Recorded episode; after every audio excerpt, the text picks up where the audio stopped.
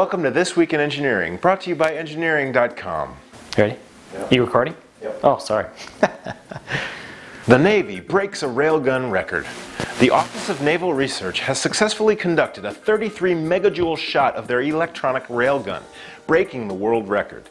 The test proves not only that the technology is capable of shooting projectile weapons from a ship with a range of over 110 nautical miles, but also that ballistics engineers have all the fun, and that I was foolish to have gone into software.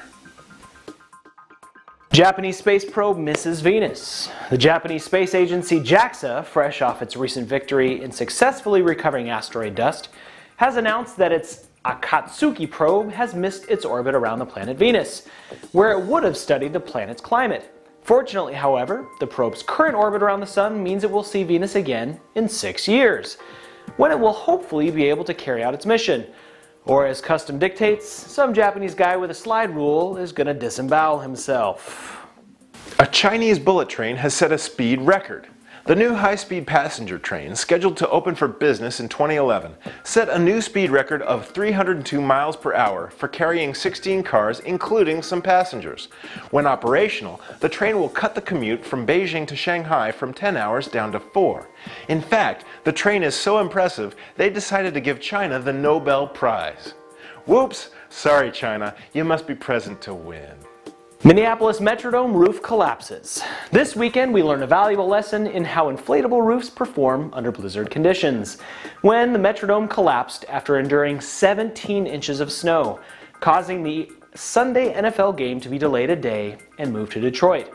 Crews are still investigating how long it will take to repair the inflatable roof, leaving some engineers to question why in the world are we building roofs using Hindenburg technology?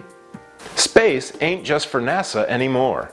Privately owned SpaceX has launched a satellite capable of one day transporting a crew into orbit and successfully brought it back to Earth. Launched with NASA's help, the commercial satellite orbited the Earth a couple of times, performed its re-entry maneuvers, deployed its parachutes, and brought the unmanned crew capsule safely back home, splashing down in the Pacific Ocean.